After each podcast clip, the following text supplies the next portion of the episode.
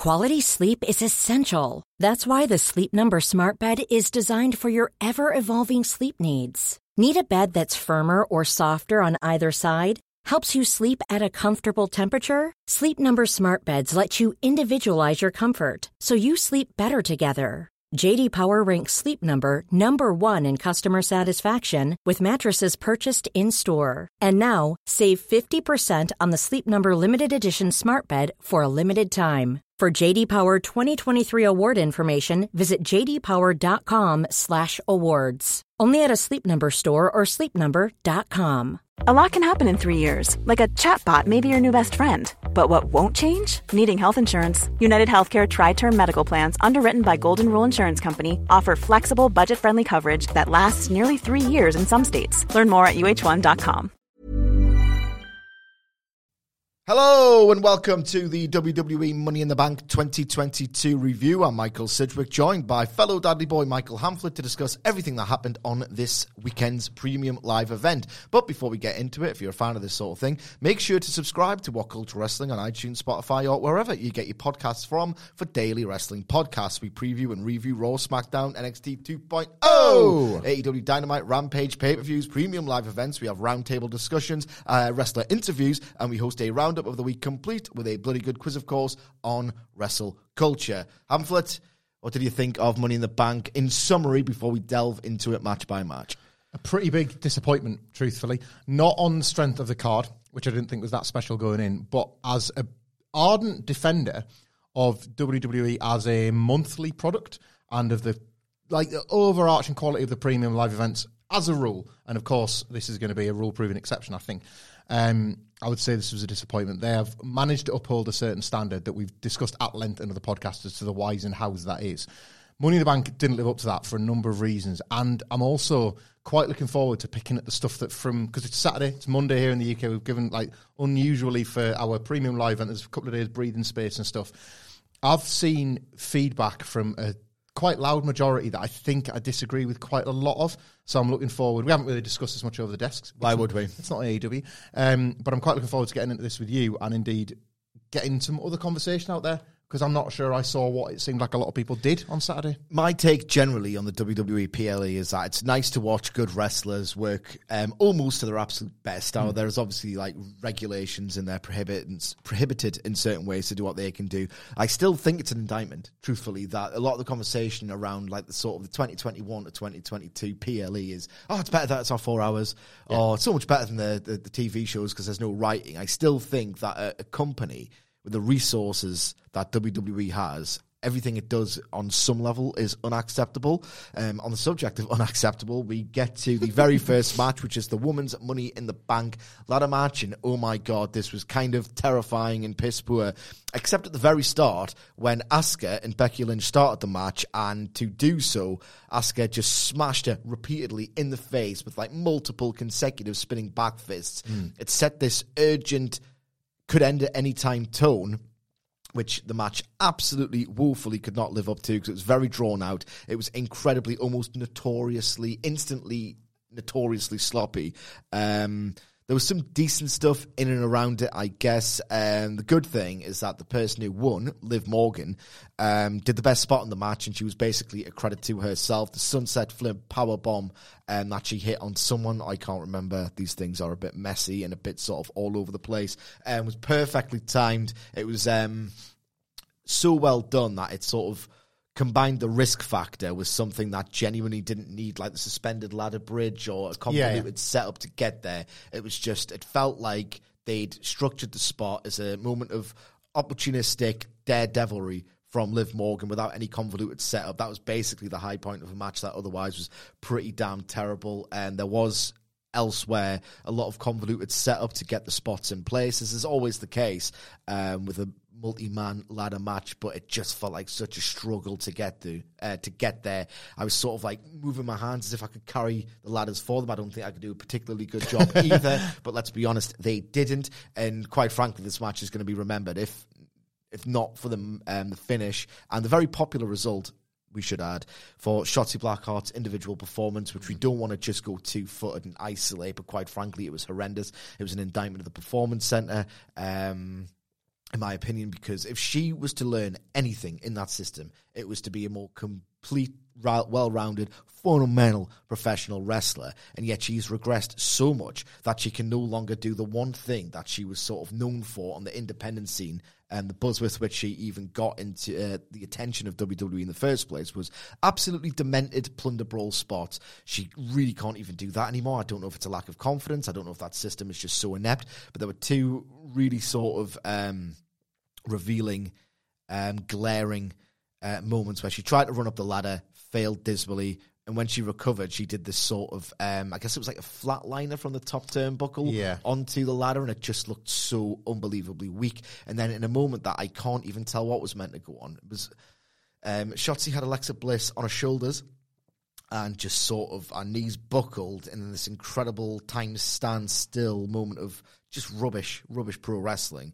She sort of just landed Alexa Bliss clumsily against the back of the ladder. I don't know if it was meant to be a. Uh, what's the move where it's like you have someone on your shoulders and you just lean backwards?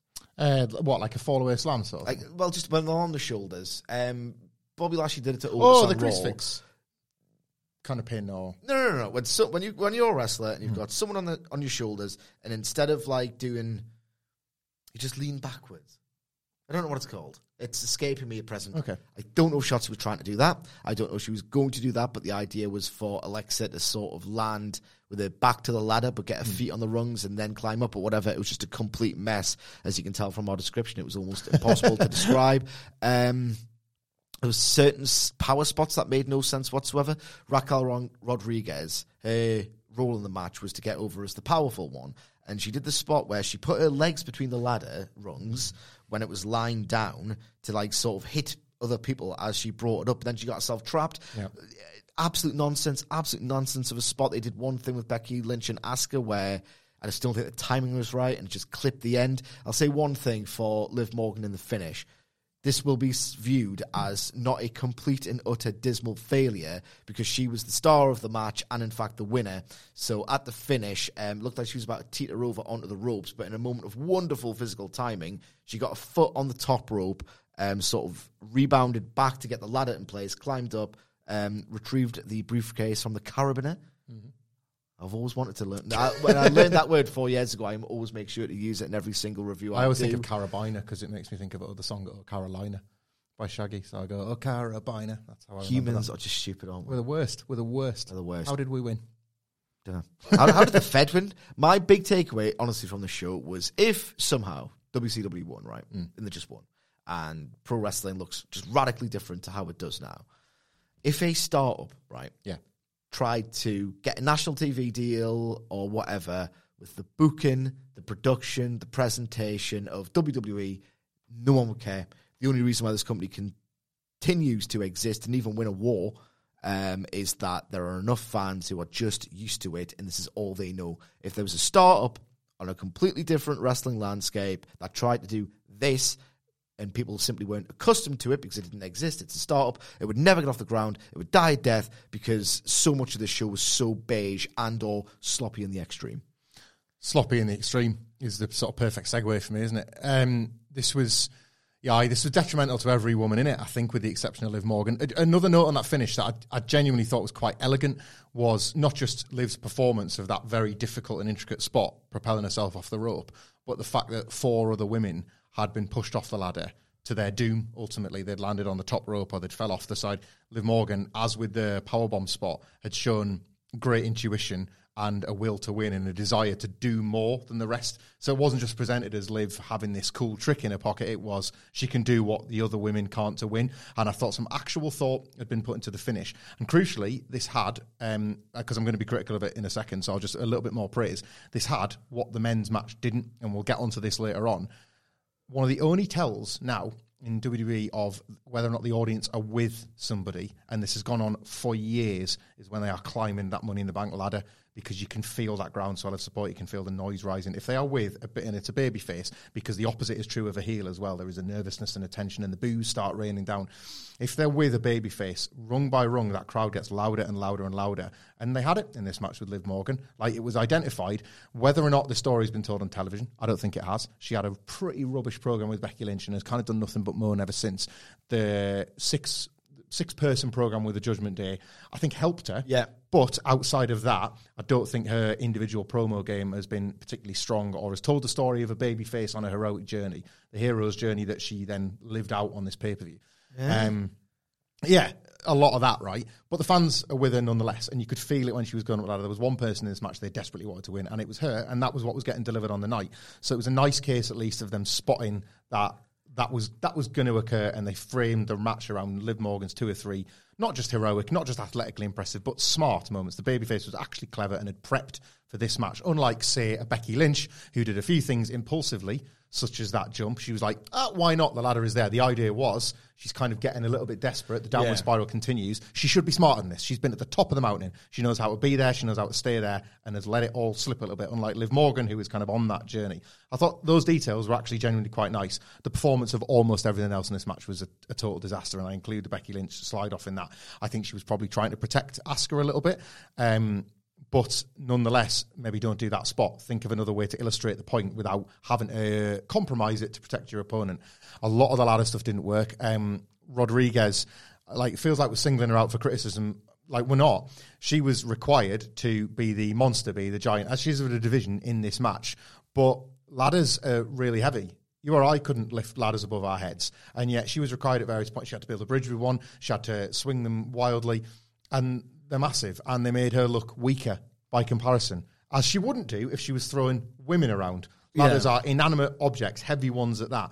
And I just think there's this has happened a couple of times in the women's versions of the ladder matches. It looks so much more laborious to set up that by the time you arrive at what's supposed to be the tension of the spot, all the air's been sucked out of the building anyway. And then ladders don't break or they don't make the noise that the the heavier men landing on the, the heavier bodies landing on the ladders make. You don't get that in the women's matches. Yeah. So they're putting their bodies through all sorts of trouble without the benefit. You know, men complain about ladders not having anywhere near the noise of a table or of a chair, but being twice as painful. It, double that for the women because yeah. you're not getting the impact either. You're not getting the moment, the gasps in the building. Shotzi Blackheart smashed the back of her head off a ladder on that high spot. Probably like bled from the looks of it. I don't know if that was just part of her makeup, but it didn't look good. Yeah did the audience react? No. They just saw somebody jumping off and taking a chance, and you didn't get any kind of impact noise that registered with a, a live crowd. So it was, I think it was a, a multifarious disaster, this match, really, other than the outcome, which I think it hid a lot of ills. And it, it, in terms of the live crowd response, it made up for like a lot of significant problems. I think this whole concept needs a rethink. It's a really difficult thing to suggest without sounding like a misogynist. And I so I want to phrase this correctly.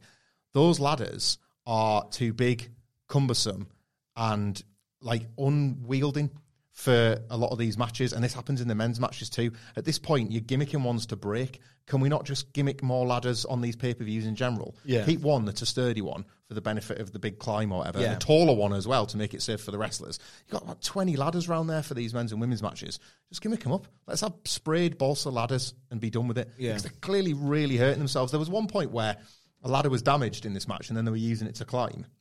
And it made for great drama, but it was legitimately a rickety ladder what if it had fallen over? Yeah, I know. Do you know what I mean? Like, this is fake. There should be ways in which to protect the wrestlers while getting all the impact you want. You pre saw the tables. There's got to be a way to Hollywood up the ladders too. Yeah, absolutely. Uh, just two more points on that in general. One, we're consistent. I was burying, like, props in wrestling should be analysed just like everything else in wrestling should be. Uh, the, I had problems with the blood and guts cage. Like wrestling needs better props at this mm. point. Like I hated the, the sort of foot long gap between the ring apron and the cage because you can't do anything Hell in a Cell like um, around it. You miss the the the satisfying sort of flailing bump when someone just gets thrown into it and stumble backwards because they have to sort of crumple their way into the bump because they know they could get their leg caught or anything like that. Um, and just on ladders in general, I was sort of you know, when you hear someone say something, it's like Jesus Christ, I haven't thought of it that way. Mm. Jon Moxley, who likes to bleed in every single match, likes to he will bump willingly on thumbtacks through tables, um, get dumped on his head, dump other people on his head. Like he's one of the most violent pro wrestlers out there. He hates ladder matches. Mm. He hates them, and he just doesn't want to do them because he thinks they are like sort of even for him they're a bit too much. So yeah, absolutely, this should be sort of tweaked. I think in terms of the prop department. Um, but yeah, ultimately, Shotzi was horrendous. But Liv Morgan um, was very good in this match, and it was all about her. So I think they really they still won. Yeah. uh, to use something from their own parlance. So after that, um, WWE United States Championship match. Um, Bobby Lashley is your new United States champion, having defeated Theory clean in the ring. That um, comment I made earlier about the podcast of this format, book, and presentation style only works because WWE has been synonymous with pro wrestling for a while. Uh, spoiler alert for upcoming um, in the podcast. Theory was just put in the Money in the Bank ladder match despite losing this match later on because there's a corrupt heel authority figure who has spent at least a year at this point having problems with the fact that Sonya Deville is corrupt and he's been sort of the good cop and it's just all a complete and utter disgrace and where nothing can mean anything, match results and the motives of characters, it's all a complete and utter nonsense. But before we got to that, I didn't think this is too bad at all. Um, it wasn't particularly a great match, but there were certain moments um, that I kind of popped and I thought they're sort of working well with the dynamic that exists um, between the characters. Where Austin Theory was playing the sort of impetuous, entitled dickhead, whose dickhead heel character thinks he can do things to Bobby Lashley, not realizing that Bobby Lashley is sort of a human trap and could just sort of catch him on his shoulders and create more damage. There was one sound effect in this match where um, Theory tried to jump off uh, the ring apron to Lashley on the outside. After a bit of a stumble, that looked better because it looked like he was actually using real strength Yeah. and not something too cooperative or choreographed. He manages to finally get um, Theory on his shoulders and just smash his head against the ring post. Sound effect was absolutely tremendous. Um, and there were certain moments of Austin Theory's subsequent heat spot that I thought were quite good, where he was sort of like jumping and using his athleticism and the springboard from the canvas to the top turnbuckle. But then it gets rest hold heavy, as most of these matches in WWE tend to do. Um, ultimately, um, Lashley counters the A Town down and wins with a hurt lock in about 11 minutes. I thought this was kind of an over delivery. I still never got the impression that it was something on the level of a real breakthrough performance from um, Theory, the sort that you can't really ignore even if you think he's a knobhead in real life, and the sort where it's like undeniable that he's on the precipice of winning a Money in the Bank briefcase and entering the conversation as a main event talent or winning the WWE title. I thought this was good. This is on Raw. I'd be like, Jesus Christ, this is actually really good. But because it's on a premium live event and we're being asked now to take Theory seriously as a almost guaranteed at this point world champion, we know how the briefcase works. This fell short of that. Yeah, I a bit like the opener, I suppose. I like this more by the end because I bought it. We talked um, in various previews that there was no way for um, WWE to sell us that Theory could beat Lashley strictly within the confines of the story, um, regardless of how milquetoast a wrestler Theory is, because he is. There was no believable way that you could set up a Theory win beyond Lashley being an idiot, beyond some sort of cheap finish, whatever. Like some awful thing, like a big guy hits his hits the ring post that they love relying on that Strowman used to get beat with all the Yeah, time. yeah, yeah. There's just no way you could do it right, and they didn't. So I, I quite like that I didn't feel patronised by the end because it actually it sold the story of the match way more. My I was underrating this match because of my inbuilt cynicism. Doing the whole like the the sell of the spear of him just being afraid and going to ground. That was really great. Yeah, yeah, yeah. Lashley is a giant man and he's running towards you, and you're a little It's in the sniveling fetal position. Little yeah. sniveling coward goes into the fetal position. That's exactly what Theory would do. The size disparity between them means that well, I'm not going to counter it by standing up to him, so I'll do that instead. Um, elements of that are much preferred when Lashley won because it's like, yeah, Theory tried and tried and tried, couldn't do it, and lost. The work to get there, once Theory was in control, was dreadfully dull. WWE don't mind dreadfully dull, but as a fan experience, we've seen this time and time again. You know, like we've kind of joked about it, but Randy Orton, like just overnight success, poof, 20 years and done. He's actually a hot wrestler. Like all it took was all of those years of boring chinlocks, and look how many times they pushed him off the back of these dreadfully boring matches. So Theory is right where WWE want him to be, but as a fan, I'm not engaging with any of it. I don't think he might find itself is funny or whatever, but I don't think that remotely applies to the body of a match, which is what, as a WWE heel, he'll be expected to control. Not least when the funnest elements of these matches were the bits where he was trying to think of anything, something, anything. In an act of desperation to beat Bobby Lashley, those were the highs. The rest weren't even lows; they were too boring to be lows.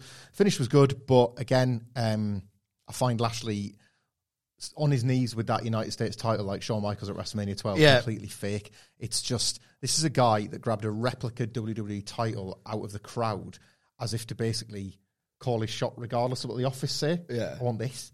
Apparently, the referee was scrambling in the moment to tell them to do it. They had an opportunistic, Okay, right, right. um, sort of bit of inspiration where they realised, oh, there's a replica belt there, and the referee was imploring him to go and grab it. So Right. the idea was they're trying to plant the idea in our minds of, oh, he's going to be next in line. But what I No, say, like you've got WWE title. No, we've got WWE title at home. It's Yeah, called the United yeah. States Championship. It just it felt like there's no way that doesn't feel like a downgrade. So Lashley winning is one thing, but it's very much uh, I don't know order restored, I suppose, because Theory's the McMahon favorite, and Yeah. then obviously order is unre- restored later on. So I don't know. The the desperation spots were cute, but I, I was lower on this than you were. I think. Yeah, I was, I was honestly, I just thought I wasn't completely bored out of my mind which for a WWE match. Honestly, I know I shouldn't do it on a passing grade, but that's ultimately Yeah. how I felt. Um, in a weird moment, I don't know. This makes the heel move even more of a heel move in retrospect. Um, Liv Morgan got interviewed. Um, she basically said that she doesn't know who she's going to cash in on because neither women's title match had happened yet. Um, but she only gets one chance to do this. She's not going to um, squander it. Um, and she sort of alludes to WrestleMania being the destination for the cash in. Um, up next, Bianca Belair retained the Raw Women's title against Carmella depending on am I am I in a forgiving mood or not? I'm half tempted to give this a pass, right? Because um, Rhea Ripley obviously was the originally scheduled challenger. Um, so I think the match structure would have been very different to Theory versus Lashley. Had that match happened, I think it just would have been a nice sort of hoss prize fight. Uh, but ultimately, it was Carmella and the dynamic that exists between babyface, stronger person, and smaller, sort of obnoxious heel meant that structurally this match was almost identical, or like, it had a very different sort of um, like personality to it. I guess Carmella wasn't doing the exact same things Theory did, but I literally just seen it. So even if yes, this is the match they felt they had to do. Um, should they have sequenced it almost immediately after Theory versus Lashley? I think there's a failure there. Um, it was okay. Carmella still has a personality. Bianca Belair is still enormously popular. So it was a nice sort of 10 minute ish attraction. I thought it was fine. But genuinely, given Carmella was desperate for this opportunity to prove that she isn't just someone booked to be a diva in a women's wrestling world, this fell short again of the hype going into it of, oh, you know, don't, you know, sleep on this one. Mm. If I'd slept on this one, I don't think I would have missed much. No, you could fall asleep during this one and you wouldn't miss much. This is a raw match to build to a raw match. I was really disappointed with this. I thought they were going to pluck some opportunity from the disappointment of losing Rhea Ripley. And to be fair, one of the bigger matches they've got probably in the women's division, you know, um, Bianca Belair and Rhea Ripley is something they can go back to another time and it'll mean just as much.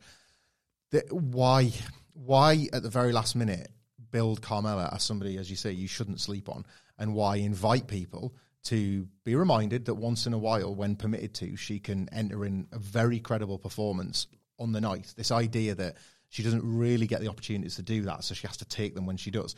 And then deliver this. Why? Well, I know why. Is because they're going to rerun it on Raw. The Raw match will be substantially better than this one. You know, she beats her up after the finish, right? So they're setting up, a, you know, and then the cheek of Carmella to be walking down the aisle and being like, "Ha, got you, got you. You've just lost the match. You haven't got her. She's pinned you. Yeah. This is in like a normal setup. This is over. You don't get another go at this." But she's attacked her after the match. She's saying, "Ha, one 0 See you later." Can you imagine, right, in a Premier League football game? Yeah. It's Everton versus Villa, right? And uh, it's Everton just win 2 0. And at the end of the game, like Coutinho gets the ball, right? And he just kicks it in an empty net Yeah. as the fans are filtering out, right? And Coutinho goes, ha ha. Yeah, lap of the I've got a goal. This is the real quiz. I've got a goal. That means next week, right? We're going to do the away fixture. Like, why would this ever happen? It's- How yeah. does this make a match? The result was beyond decisive. Mm-hmm. It went seven minutes. Like to pad out the three hour run time, like you'll see at least two matches on Raw that go longer than this. Mm-hmm. So it's not as if like she's just made such quick and easy work of Carmella here. So the idea that they're going to build like it's such a booking. Um, that's what I'm looking for like a pratfall, I guess, or just a trap that they set themselves up. It's just a plot hole, basically, because if Carmella can do this after being soundly defeated in seven minutes, and these are, again, conversations I've had for six years in, on one platform or another in my professional career at What Culture, if you can just get beat easily, handily, seven minutes, right? and then you can just beat the person who's beat up the person who's just defeated you in a wrestling match, and then get a match. Right? Yeah. Why doesn't everyone do this? Ever. Why is Every Theory going to the trouble of befriending Vincent McMahon to get his advantages when there's a million different ways to get advantages? All you can do is just like if you are in. I know AEW does this as well, and all the rest of it, but ultimately they sort of. You wouldn't get Tony Nese beating up Jon Moxley on this week's Dynamite, hmm. right? After the match, and then they have a match. Like at least they do a little bit of work where it's like, oh, I always want to feel on Dark, or they just want a Royal Rumble or whatever. Like this is you've just been beaten. You weren't booked particularly well up until that point, but because you've just done a post match attack, you're more likely than not going to get a match. It's pathetic. If this doesn't happen, I will admit fault because if there's one thing this angle had going for it, it was a bit of tension in the air, and it kind of made um, WWE wrong foot the audience at the end of the Ronda Charlotte match, uh, the, the Ronda Natalya match later, in that people were kind of, oh, is Carmella going to come out now? So I think they realised, they, they wanted fans to realise, oh, hang on, all right, okay, it's not going to happen tonight because why would Liv Morgan, a babyface, do that? Now, it still doesn't excuse the fact that it's a babyface she cashed in. Basically, all roads lead to WWE being absolutely terrible. Um, the next match is probably the best match on the show, um, despite the fact that the CGI Usos just looked absolutely like hor- like horrifying, basically, absolutely horrifying. Um, I had a very cynical take on Twitter about this, and the mega fans will forgive me for repeating on this podcast. Every Usos match on pay per view is a match of two halves. The first half is unnecessarily and tediously long without really building towards anything. And the second half is Michael Cole screaming his head off at like quite quite good action to really sell you on the fact that you're watching a classic. It feels so I had a crueler addition to that take when you finished as well. Yeah. so it just felt like a really, really self conscious thing more than a really great wrestling match. It just aspired to be mm. a pro wrestling classic when I just don't think it was. And they had their shortcuts. So I think wrestling fans have been trained, right? Where if a match goes a certain amount of time, can't possibly be bad. If this goes 20 minutes or however long it went, Yeah. that's a long match, it must be good. So they're playing with that. Four recorders. Yeah, yeah. They're playing with that sensibility of long matches equal good. If it starts slow, right, get into this. And then Michael Cole screaming his head off is like conditioning. If I'm screaming this loudly, the action must be good. And some of it really was, but I was just put off by the whole presentation. So basically, you get a 10 minute long Usos heat spot after the open and shine, and it is going on and on and on and on. And it's not necessarily to build tension or to establish story threads that pay off at the finish. They do this, one, because fans have been conditioned to expect long matches to automatically be great, and two, they think you're thick. People don't get this. I beat this drum all the time.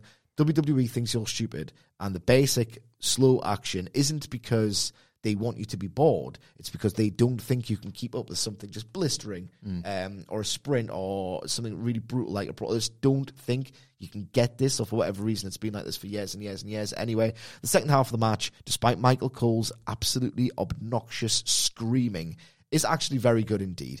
Not blow away great, not match of the air tier, but very, very good indeed. Um, Montez Ford's dive over the from the ring over the turnbuckle to the outside is tremendous. There were some near falls that were great. Yes, Angelo Dawkins did that. Oh my god, I can't believe they kicked out of that face. Um, the blockbuster near fall was particularly good, but then they ruined it with tropes or Michael Cole's voice. I was just kind of irritated by this as it went on because I kind of thought they were desperately telling me what the match was rather than um, me really enjoying it. And if that scans as a cynical take, right, they did this thing where Montez Ford is huge now. He's swole. Yeah. And uh, they really emphasized this as part of the match. And A lot can happen in three years, like a chatbot may be your new best friend. But what won't change? Needing health insurance. United Healthcare Tri Term Medical Plans, underwritten by Golden Rule Insurance Company, offer flexible, budget friendly coverage that lasts nearly three years in some states. Learn more at uh1.com. Quality sleep is essential. That's why the Sleep Number Smart Bed is designed for your ever evolving sleep needs. Need a bed that's firmer or softer on either side? Helps you sleep at a comfortable temperature? Sleep Number Smart Beds let you individualize your comfort so you sleep better together. JD Power ranks Sleep Number number 1 in customer satisfaction with mattresses purchased in-store. And now, save 50% on the Sleep Number limited edition Smart Bed for a limited time. For JD Power 2023 award information, visit jdpower.com/awards. Only at a Sleep Number store or sleepnumber.com. Before we go any further, though, this show is sponsored by BetterHelp. Now, we all carry around different stressors. They can be big life worries or just, you know, little things like your favorite wrestler not being used properly. The thing is, when we keep them bottled up, it really can start to affect us negatively. Therapy is a safe space to get things off your chest and to figure out how to work through whatever is weighing you down. It is really helpful too for learning positive coping skills and how to set boundary. Therapy basically empowers you to be the best version of yourself. So why not give BetterHelp a try. It's entirely online, designed to be convenient, flexible, and best of all, suited to your schedule. Get it off your chest with BetterHelp. Visit betterhelp.com slash whatculture today to get 10% off your first month. That's betterhelp, H-E-L-P dot com slash whatculture. this take I have isn't just sort of latent cynicism about WWE's approach. They did this thing where Montez Ford tried to get moved off his feet by one of the Usos, like from a flying shoulder bar, just something or other. And on commentary, they said, oh, the old Montez Ford's bulked up for this exact match because the old Montez Ford would have been sort of bowled over by this move, but now he's much bigger. He's got a chance to win. And they try to treat this as, as a story thread. And then the second the commentator said this, seconds later, he just took a bump. Yeah. Like it was the easiest thing in the world. And it's like, not telling stories here. You're trying to do it, then you're realizing that there's just communication issues between the agents and the commentary, and nothing really means anything. Ultimately, the Usos win, but the story of the match is Montez Ford had a shoulder up, great, inept referees. Um, I just thought they were telling me this was a classic match, and in doing so, what was a very good match was almost tainted by the fact that it just felt like they were shouting in my face. Like literally in the case of Michael Cole, shouting in my face that this was something way more than it was. And if they just stopped doing that, I would have enjoyed this far more for what it was, which was a very good tag team match. See, I don't even think it was a very good tag team match. I think it was a very good five minutes, which, if we're saying the match was 20 minutes long, a quarter of, enjoying a quarter of the match is not enough for me to classify this as very good. I saw a lot of praise for this, and I do understand why. About like three and a half. I me. was absolutely up a height for a couple of the near falls at the end. They got Yeah. me right. But it's occurred to me because it was the match that Usos had against RK Bro, where and it was when they unified the titles, right? Where this really hit me. And this is not to neg the Usos specifically because they are required to perform a role that they are doing at the moment. And it's mostly the case that they enter, uh, they, they rarely enter bad matches, right? They're not sloppy. They're super consistent. They're required to work a lot in the absence of Roman Reigns, especially, right? So they'll wrestle and they'll be like goons later on and all that kind of thing. But these matches have been reduced to modern era versions of JBL title matches or Honky Tonk Man Intercontinental title matches. What that is, is it's a cheat code, right? You have heels that at this point have held title for a very, very long time. They kept telling you that they're coming up on 350 days or they've just passed whatever, a year. We're looking at about a year with these belts and the heels, right? So you want them to lose. It's even happening with Roman Reigns, but you never see him wrestle enough to notice this, whereas the Usos have to do this shtick all the time. Um, the crowd came unglued for the near falls because it's a pro wrestling cheat code. Yes. These belts have been with these baddies for a long time, and you might be in the building where that stranglehold is brought to an end and you get that incredible celebratory moment. It's like, you know, the money in the bank is just a very like it's a like super intense heated microcosm. That's not the word I'm after, but you know what I mean? Like that's sort of a you get that all in a split second with a cash. Yeah. But you know, a year's worth of a chokehold on these belts, and you're going to see the baby faces save the day. That's how these pinfalls are like generate such heat. It's not down to a body part. It's not down to quick tags and cutting the ring off or anything like that. There is a lot, a lot of drab build up to get to that point. That then one thing doesn't connect to the other. It's not that all the pieces suddenly fit in. Yeah. I was trying to find um, justification. You know, the, you made the point about Montez Ford being like loads bigger now and that being part of the commentary. that maybe the Usos were capturing him. You know, like how he muscled out with a pinfall. Yeah. And maybe that's what it was. Like, he's so big now, he can kick out and all that sort of stuff. But it's not. Like, the Usos were holding him in a pinfall that intentionally brought his shoulder off the ground. So I couldn't even tie Yeah. that to the ending. Like, if that had been part of the finish, Montez Ford has got so much more in the chamber than he used to because he's a bigger guy or whatever. But you couldn't even really do that. They'd not thought that much. What they thought was, we can keep it slow, 15 minutes. We've all got really cool stuff in our locker for the last five, and the fans want to see us lose, and we'll rely on that. And it's formula, and like the Usos are 50 times the wrestlers that JBL and the Honky Tonk Man were. But the formula in the last five minutes is effectively the same. Yeah. These heels want to do whatever they can to escape with the belts, and the fans are desperate to see them lose them. There is an argument, I guess, to suggest that that shows a bit of patience by keeping the belts on them all this time. But I cannot, I, like me personally, I cannot reward this match with glitter and praise because of that. Um, I think this match was. I think they were trying to tell you this was amazing because when you get that finish, you've got to clamour for the rematch. Yeah. Oh, I want another go at this, and this time it's going to work out for the Street Profits. And if and when it doesn't, perhaps that generates a split and blah blah. Which I think they're putting some work into. You know, there was talk on SmackDown about the Usos trying to get in Street Profits' head by saying, you know, it's said that you're not getting along as much as you used to and all that. So I don't think it's going to be unearned if and when they do the inevitable split. But I just think this Uso formula is. I think it's phony. I think it's Phony it's, as hell, I isn't think it? it's. I think it's. I feel like like don't work me. I feel like you know, like you say about being shouted out about the formula of the match. I've seen this from inferior wrestlers and people not stop to praise the work. They were like, "Oh, you're cheating things here." But the Usos are technically really sound, so the match looks better Yeah. as a result. And I just, I'm not having it. I get it. It's the exact same thing as the Roman Reigns versus Edge program last year, which might have Yeah. actually been at Money in the Bank, mm-hmm. where it's just 15 minutes of very little. Of course, you want to see the body lose the belt because he's had it for ages. Yeah. Of course, you do. That's ingrained. and it's just like this first 12 to 15 minutes, or in this case, first 10, where it's just nothing happening. Nothing happening. They're not slowly building the drama, they're just doing things for the sake of the cosmetic, quote unquote, epic match.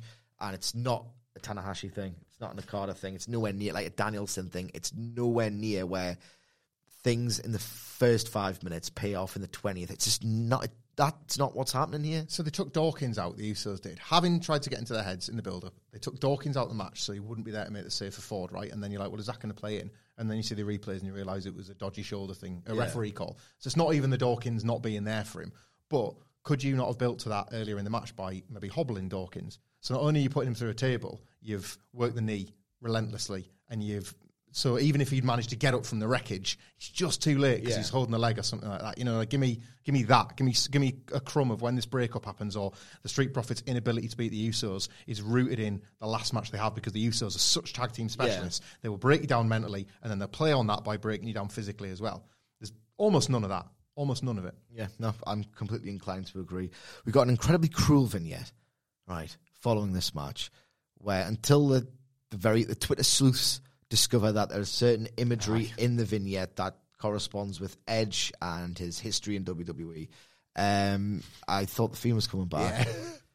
WWE was so much more interesting, not in a good way, mind you, but so much more interesting and fascinating and easier to dunk on or just to create discourse about when the Fiend was at large. Yeah, And now that's that- the exact words I had in my head. The fiend at large. the large. Fiend at large. I thought, is he going to be at large again? but unfortunately, no, it's going to be Edge. And, like, such a easy opportunity to go, I didn't want to do spooky stuff. Yeah. So let's just not do that. Let's be banter again, right? Let's hire Gewirtz so I'm allowed to be banter again because clearly I can't do it on my own. And so it's, it's a vignette for Edge. Cool.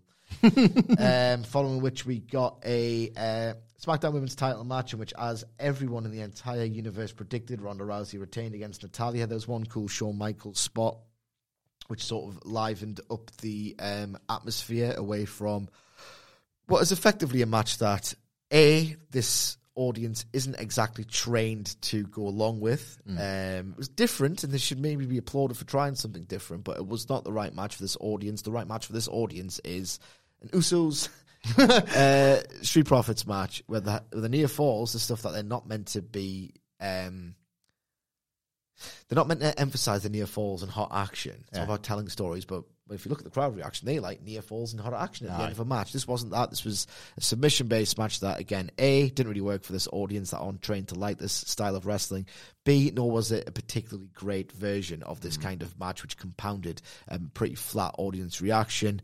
Um, yeah, Ronda Rousey spent a lot of time selling in this match, which I thought was as tedious as it was unconvincing. It really suffered from the half baked build as well. If you're going to have. So I think at the very, very last minute, so pretty much from Ronda getting the sharpshooter on into the, the closing stretch, the Shawn Michaels sharpshooter, and then everything they tried after that. I don't know MMA. Like if Wilborn was here, he'd maybe be able to explain some of these a bit more. But what I do know is from what I've seen from the likes of Zack Sabre Jr. matches, right, I can buy pretty much any wrestling hold as being painful if The execution is if the execution is smooth. So when there's a straight arm or a leg and Zack Sabre Jr. grabs it and wrenches on it, it's like, oh, you shouldn't have left that there because this is the guy that grabs that, right? And in the last couple of minutes of this, they were doing that. The final transition from, I think it was Natalya going for one more sharpshooter and she puts a leg and arm in, and that's what Ronda catches and like clings on, you know, and she's got all this submission game. She, her arm is just down at a 45 degree angle, but I'll buy that as a pin. Yeah. Debilitating arm lock. It's Kurt Angle doing the ankle lock. He's just holding the foot and twisting it a bit, but I'll buy that as the end of the world in pro wrestling, you know. Um, some of them transitions were really, really good, but a lot of the match was worked to that standard, and especially when you're doing it at like the five minute mark, and the fans, as you say, it's like a bit of a training thing. They're just they're not. Then they haven't been told to come up for a finish yet, so they're not. It's not going to play like a flash win if Ronda gets the win in five minutes off Yeah. a transition exchange. It's a well, we're building to the finish. We're only now just about to set up for the finish, so it just didn't totally work. I'd, the present. I don't know what they could have even done to make the presentation better. Maybe not have the story be about bickering over Twitter about cosmetic surgery and Yeah. Natalya throwing push chairs at Ronda. And if you're going to do this, like if Natalya says something as, "Look, you only got into this with my help." Like my training, you've fought with me in training rings, so you know what I'm capable of, and you shouldn't have patronised me and taken me for granted. And they just tried that. This might have landed more. You know, may, maybe not. Maybe there was Yeah. nothing that was this WWE crowd. It's Natalya in a, yeah, in a high profile title match after 10 years. I think it's almost so may- impossible to maybe this didn't stand a chance.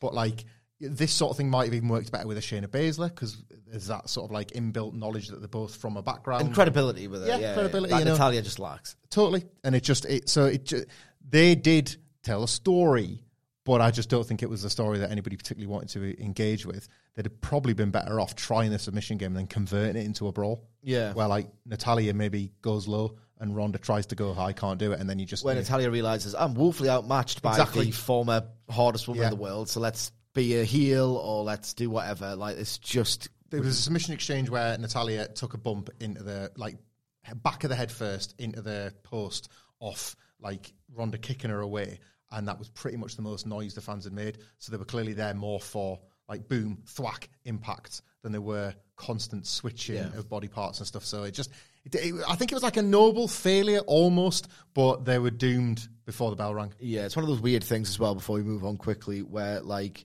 they did tease that oh, the sharpshooter might be as good as the armbar. Hmm. No, it's not because he can't really apply it as well as Brett. It's not even the best.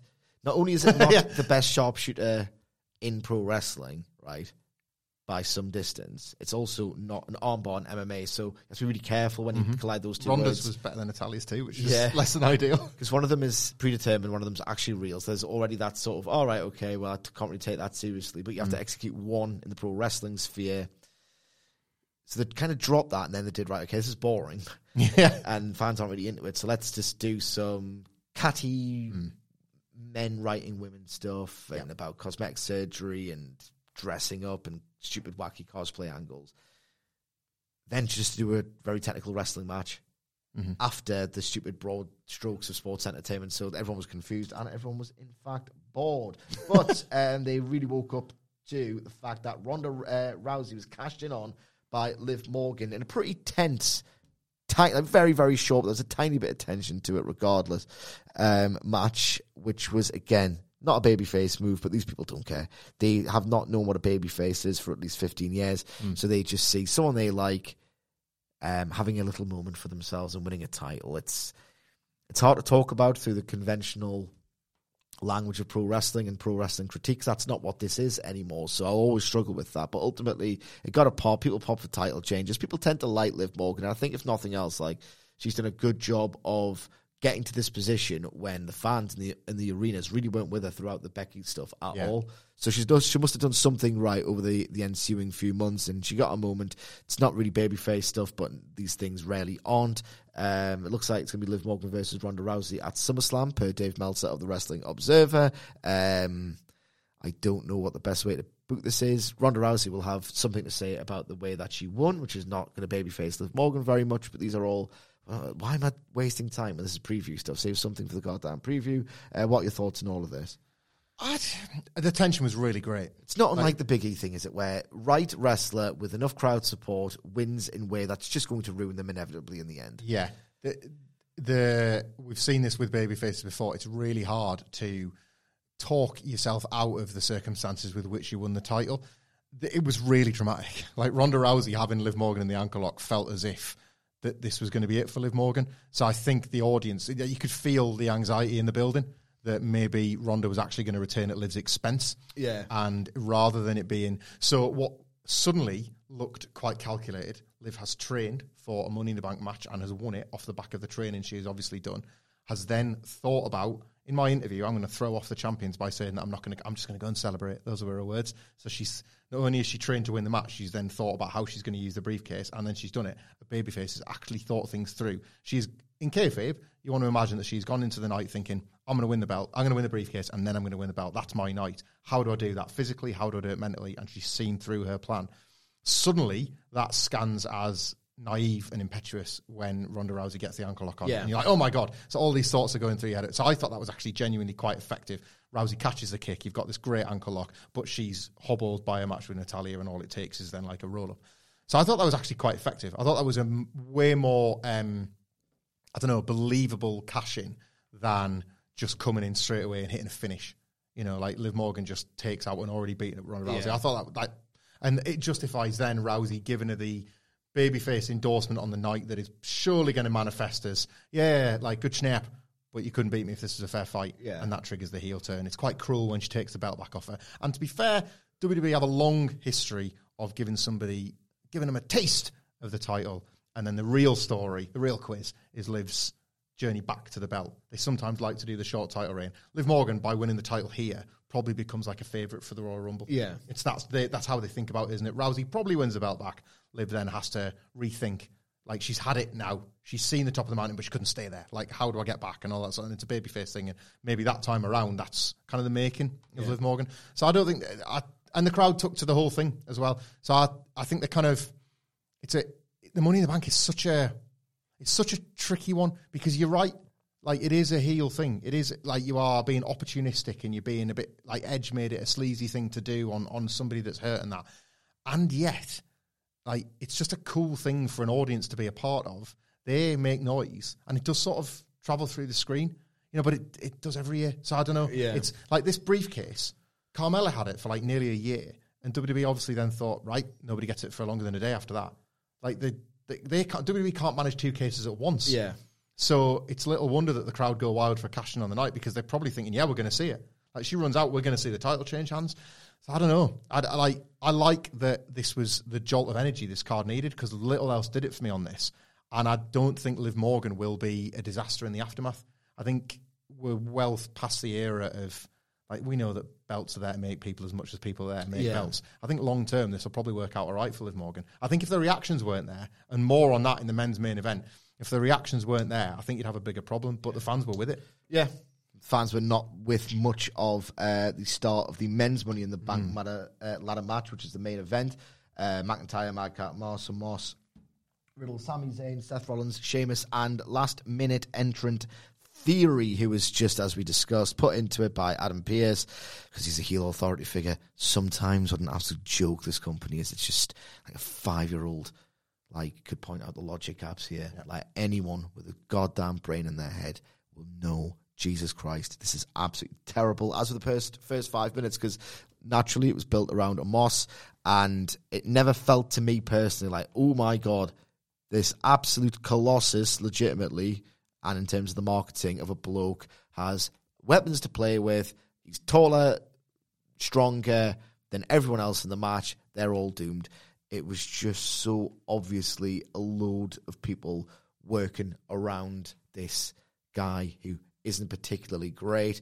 And because he's so not great, it's kind of hard to carry him, even with the shortcut of the ladder. Like there was a spot where they try to do the thing where Omos picks up the ladder and it was Riddle and someone else tried to get it uh, to get at him, but then he swung the ladder back into their faces, and oh my god, it just looks so unbelievably contrived. Then they did the spot where they do this with a big man ladder match every now and then, where they lay him out on the floor, they pile ladder upon ladder upon ladder upon ladder on him, then they can work a decent match in and around it. Again, it's got the obvious contrivances of every single Money in the Bank ladder match where people are bumping for one spot for like five minutes on end, so that there can be like sort of several mini matches within a match. Um, Drew and Sheamus did some quite cool stuff, I thought, um, where they were taking turns to beat the piss out of Austin Theory. We kind of saw a lot of Theory and McIntyre, a lot of Sheamus and McIntyre last year as well, so that's getting completely redundant for me, as well as they often work together. Um, Sami Zayn takes an absolutely disgusting back of the head first bump off a ladder that had been positioned um, between the by the turnbuckle between the middle and bottom ropes. Um, there's not one big iconic spot in this match where you're thinking, geez, other than one cutter from Riddle, where I thought that's from a decent height, and the Yeah. execution of that was fairly good indeed. And there's not one incredible blow away. I remember the one with because last year's match was awesome. Remember the one with um the one that Lesnar won? It must have been 2019 Mm-hmm.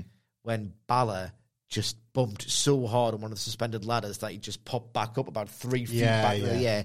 There was like Ricocheted like the rope assisted dive last year. Yeah, yeah. little moments like that. there was nothing I thought in that match of that caliber. I think they were going for the shield bomb on Omos. That was to, supposed to be the thing. yeah, the, their Like big the- thing was the shield bomb on Omos, and it just looked like he'd they've lifted him up by about a good foot. He's not that big. I think they could lift him a bit higher. But Pat McAfee um, was trying to sell it like mankind jumping off the cell, like this absolute earth shattering. Oh my god, is he going to be okay? How is anyone doing this? It's like, well, it just looks a bit rubbish. if you ask me completely. Um, yeah, there's some other stuff in this match. Pete Dunne or Butch rather came in, and there's no tension really because no one's expecting Sheamus to do this. Um, a lot of like, I did like Sami Zayn very early when Omos was doing his big thing, just hiding and slinking the by Jurassic the. Park uh, Yeah, kitchen scene, isn't yeah, it? yeah, yeah. So dinosaur thought- poking its head in. Sami Zayn was quite good in this, but I didn't really get much from Seth freaking Rollins, if I'm being perfectly No. honest. He's had a great year other than this, but I expected Nice that to be a big threat. Oh, I loved his Good gear. Marty Jannetty wheelie uh, Yeah, tights, yeah. I was really paying too much attention to those tights early. Um, in the end, Theory sneaks in, knocks Riddle off a ladder, um, and this was after the Super RKO spot, which was really good, and he wins in 25 really, really, really long minutes. Uh, This is the weakest Money in the Bank men's ladder match I can recall in years and years and years and years and years, and that's probably a decent enough summation of the show on the whole. Yeah, massive disappointment. Um, permit, if you will, a very short and small personal anecdote because I've got very little to add on this match. So my son gets up, my oldest son gets up way too early, sometimes about five o'clock in the morning, oh. and we have a rule where there's absolutely no telly, no games, no nothing till seven. So that's been an attempt to try and get him to go back to bed, and like, but it's the light mornings, and he's just up and he wants to play and all this sort of stuff. Anyway, I happen to be Blackout curtains, have you got them? yeah, I got them. Just he just he's just undefeated against blackout curtains. He just he just pulls that little drawer and opens them up. It's daylight. He's like been f- not, no longer fooled by that. So anyway, I'm up early myself, but I'm just watching it on my phone in bed. It's like five in the morning UK time, and he hasn't got up. So I'm like, great. So I've got Money in the Bank on my phone watching, and then about half past uh, six, I think it was. He pops his head. The "Ah, show was finished because he'd skipped through the videos. And I tell you what, like watch when you're not watching live and you're skipping through those. Vin- like there was one for like um, there was one for the Miz, I think, on this one. There was so many things that you could like skip a Logan through. Paul thing. Oh my god! Like the vignettes on this one, I saw three hours seven. I that feels a bit like flabby for a WWPLE, E, and then you realise, my god. So anyway, yeah, the, it's like it's coming to the end of the Ronda Natalya match. I think was that the semi-main. Semi main, Yeah. yeah. and then he kind of pops his head in. Natalya in a semi main in 2022. So- How is this company still winning? I don't know. You kind of tell me Theory is a bigger star than Jon Moxley, CM Punk, Bryan Danielson, Hangman. No. Uh, it just, it's just the brand. It's just the brand. he's holding a piece of merchandise up and taking a selfie with it. Theory at this point, isn't he? you know? Yeah. Um. Aye, so he comes in, pops his head in. It's like about half past six. I was like, eh, no, like we're not having to switch the games on, none of that sort of stuff. Nothing till seven. So he's like, oh, can I watch the screen with you? So he climbs into bed, and it's just NXT. He's like, I'm like, yeah, of course you can. He's not into wrestling, but he just wants the opportunity to stick his face in front of a screen a little bit earlier than he's normally allowed. Yeah. So we're sat watching it together, and I cannot be a hypocrite because I'm sat there watching the screen as well. And I'm thinking, well, at least there's money in the bank. If anything, um, a bit like your anecdote about like the the Sting party match. Yeah, you just don't know what might suddenly be the moment where wrestling clicks them, and it's getting on for about twenty to seven, and he went back to bed. Nothing is going on in this match, and the thing that is normally a fate worse than death, I've got to go back to bed till seven. I can't put the telly on. I've got to go play in my room with the toys that you expensively assembled over years of saved wages. And he does. He's just like, I don't want to watch this, Dad. I'm going to go back to my room. And he was just like, he's probably reading. He was probably actually broadening his horizons while I sit and watch this piece of sh- match, right? Because nothing is happening, and that's the point. Nothing was really going on that felt dramatic. They missed so many dramatic moments when they were in their hands. Where was the shot of Omos going, ah, I the know, I know. like the bulldog and sting emerging from the bomb in the sea? Yeah, yeah, yeah. Where was that, right? You buried him in ladders. I want to see a giant just It took him like four minutes, I'm sure. yeah, the Big Show like did it in that Ru- Rumble once, didn't he? Yeah. And the Benoit Rumble. The whole point is he's too big for ten guys. Omos should be too big for ten ladders. Show me that. A guy sits up, rah, like that wasn't there. You just you just see him get back. I know, ring. I know. Omos is back. Cool. It was like watching one of those boring Royal Rumble entries from early this year, right? So that was annoying. Um, there was a couple of moments. So the I liked. Uh, I think you isolated it where they were trading beatings with um, Drew and Sheamus Yeah. with Theory, and then sure enough, like, what are you doing? I hit him harder. No, I hit him harder. And then before they could even have their proper fight, it was broken up by another guy. So where was that payoff? There were so many tiny payoffs that were not given to you in the match. And the big, huge takeaway, which Liv Morgan had that nobody had in this match. Do you know who fans wanted to win this match based on li- ladder climbing? Cody No. Rhodes. Yeah, yeah. Cody No. Rhodes. Because it was not Drew McIntyre. Huge problem, by the way, that Drew McIntyre, they gave you that um, Can I boot him a little bit in patent pockets? that whole point of a babyface or a heel climbing a ladder slowly when there's nobody's running into the ring. Because bear in mind, we're only seeing the ladder, but in the building, you can see, can't you, if somebody's crawling up or if, I hate this, when their head is peeking above the turnbuckle, looking if, above the apron. Is it my bit yet? Yeah, No, I hate getting, spotting that on camera. But in the building, it's unavoidable. But the idea is you're seeing somebody rolling, a Sammy's in, somebody to play spoiler. There's a couple of times where a couple of different baby faces, Riddle was another one. They were telling you on commentary, Michael Cole, sentimental favourite, sentimental favourite. Riddle and Drew had three climbs at that briefcase, and the fans were not with either of them. There was not a single baby face in this match that the fans wanted to win enough. It was when- undeniable. the undeniable that when Theory did it, it was like, ah, you stopped. Insert wrestler here. Remember when Punk? You realised Punk's babyface time was coming due when he was in um, the second one he won. It was Christian Christian's first yeah, one's back, yeah. right? Christian had only just come back from TNA and he was like returning cult hero. Huge pop for climbing it, and then Punk stops him, and you're like, ah, right then. So not only is Christian the guy, but you're gonna have to turn Punk heel. Yeah. People have had enough of him as a babyface. I'm not suggesting that you turn Riddle or Drew heel. They're just not the top baby faces. No. We've been saying this for a while. They are not the top guys. You had as much as you could get with Riddle. Roman's beating him. He was there, I think Riddle could have been there. Yeah. If they hadn't done that stupid Roman Reigns match. but they've beaten him. Drew ain't it, and we're getting him regardless. I think at Clash at the Castle.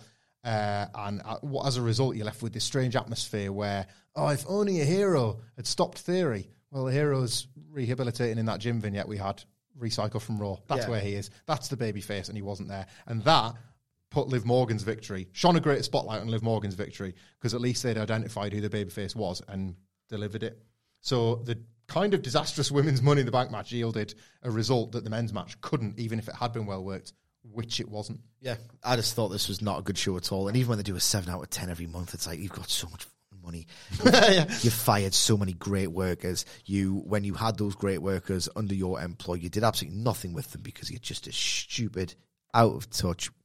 Tedious at this point organisation. If we've been too harsh, let us know on Twitter underneath this podcast link at What Culture WWE because I know people did find it good. What have we missed that was so goddamn good about Money in the Friggin' Bank 20? Just so we haven't missed this, I thought like Becky Lynch and Carmella's gear were both excellent. There we go. There's a nod for those two. They both look pretty cool. Just so people can't find, well, you didn't talk about their Money in the Bank themed gear. We did. It was nice. There you go. There you go. there you go. So you can follow us all at What Culture WWE and let us know your thoughts, which we are earnestly into. Um, you can also, whilst you're there, follow Michael Hamflett at. Michael Hamflett. Uh, you can follow me at M Sidgwick later on in your podcast feeds today. We have a review of Rampage, not reviewing SmackDown, no point. Um, on a narrative level, not because we didn't watch it. Um, we'll also preview Raw, which I've got kind of worked right about because what on earth can we talk about? um, Brad Maddox doing PWG is now your new main event talent. Jesus Christ Almighty! Uh, so stick around for those. We'll make them fun. We always do. But until then, thanks for joining us, and we will see you soon. The secret to visibly firmer, summer ready skin is here. Osea's number one best selling Undaria Algae Body Oil, clinically proven to instantly improve skin elasticity and transform dull, dry skin to silky, soft, and unbelievably glowing. Rich yet never greasy, Undaria Algae Body Oil is formulated with sustainably sourced seaweed to help replenish the skin's moisture barrier and seven nourishing active botanical oils for results you can see and feel all over. The best part? It's signature scent. A blend of freshly squeezed grapefruit, cypress, and mango mandarin transports you to sun-kissed summer days. This all-natural scent is unforgettable. Everything Osea makes is clean, vegan, cruelty-free, and climate-neutral certified, so you never have to choose between your values and your best skin. Get healthy, glowing skin for summer with clean vegan skincare from Osea. Get 10% off your first order site-wide with code GLOW at OseaMalibu.com. That's O S E A Malibu.com code GLOW.